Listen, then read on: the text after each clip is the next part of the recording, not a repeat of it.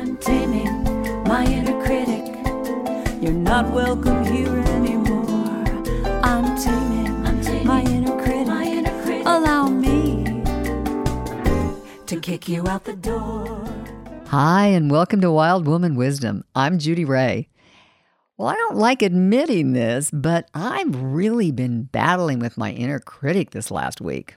Well, her name is Isabel. Now, when I thought about a name for her, Isabel just popped in. So um, I looked up what the meaning of that name was. And it's a girl's name of Spanish origin, and it means pledged to God. And I thought, well, that's perfect. I'm going to give her a chance to live up to that name. And I just keep working on taming her. And most days it's okay. But given my week, I want to focus again on the importance of self care and self love. Hmm. We are so much more than just physical beings, you know, and our mind and our body and our soul are connected and what what's going on with one is affecting the other. So what we're really looking for is to create a, a balance and to be paying attention to all aspects of ourselves. And that's how we really truly heal, I believe. At least that's my philosophy around this.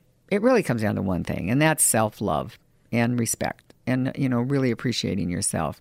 And one of the ways to kind of get to that place where you're you know you have this love connection with yourself which is the most important love connection you can have is the one with yourself. One of the ways to get to that is through meditation because love and meditation are kind of intertwined. You know that path of love leads to meditation and the path of meditation leads to love. I thought i would focus on a technique today that helps you open your heart and meditation is a great way to do that. The technique that I'm going to talk to you about today is a technique that helps you open to your own unique beauty and to focus on your true value, to really get back in touch with your true value, along with deeper insight and understanding and self healing.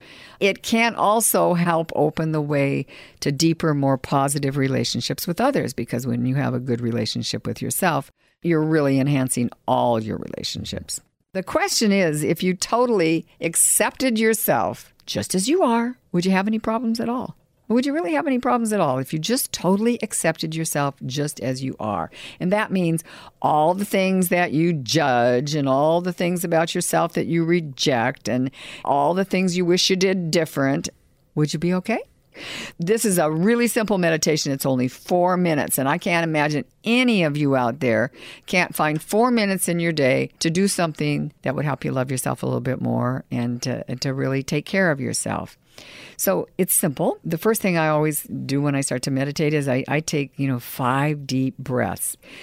I breathe in to the count of five and then I hold for the count of five, and then I release to the count of five, and I do that five times. And that usually gets me relaxed enough to sit quietly.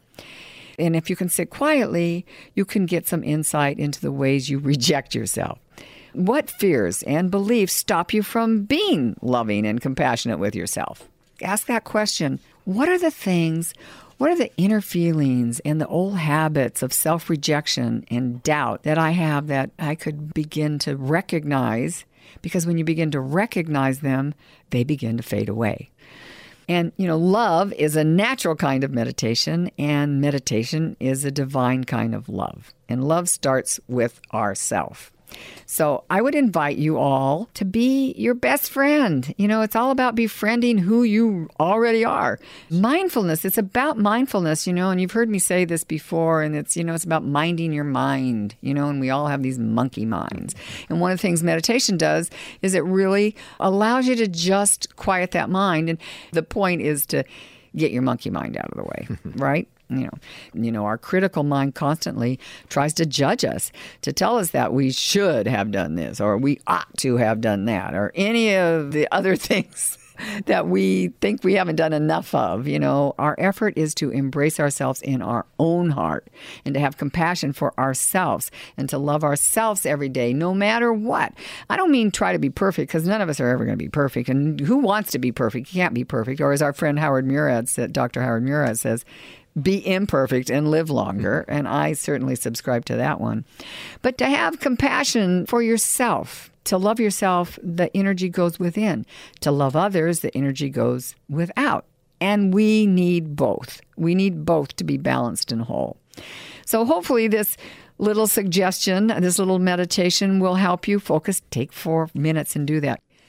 But I want to close today's show with a poem by Mary Oliver, one of America's greatest poets, who unfortunately we lost last year. The poem that I'm going to read for you today is called The Summer Day. And when we were preparing for this show, I was just struck by this poem, and, and we wanted to honor Mary's memory. And so this is what you're going to get. Who made the world? Who made the swan and the black bear? Who made the grasshopper?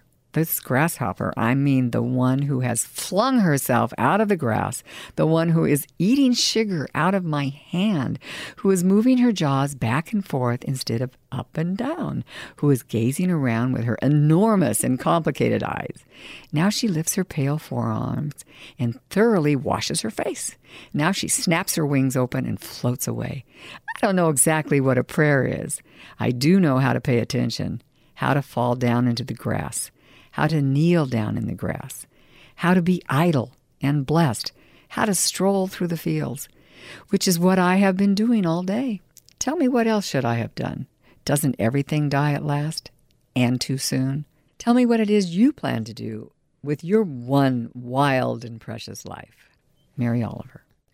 You know, connecting with nature is a big part of our self care and is a big and important part of that wild and precious life. Well, now I'm going to go to the river by our house and I'm going to find a place to sit on the bank and I'm going to watch the ducks and the geese.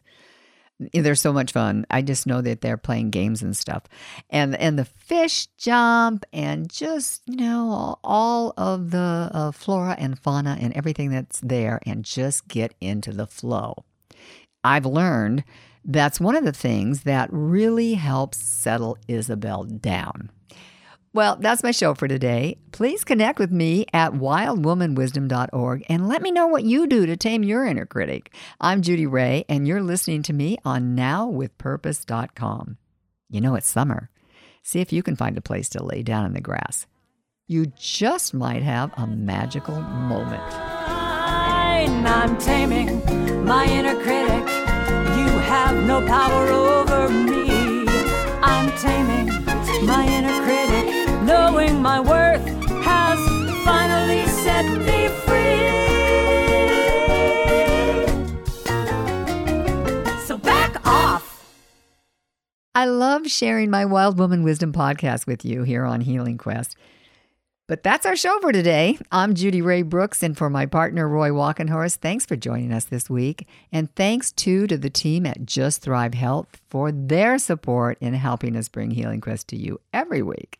We hope you'll join us again right here on iHeartRadio or wherever you choose to listen to your podcasts. Have a great week.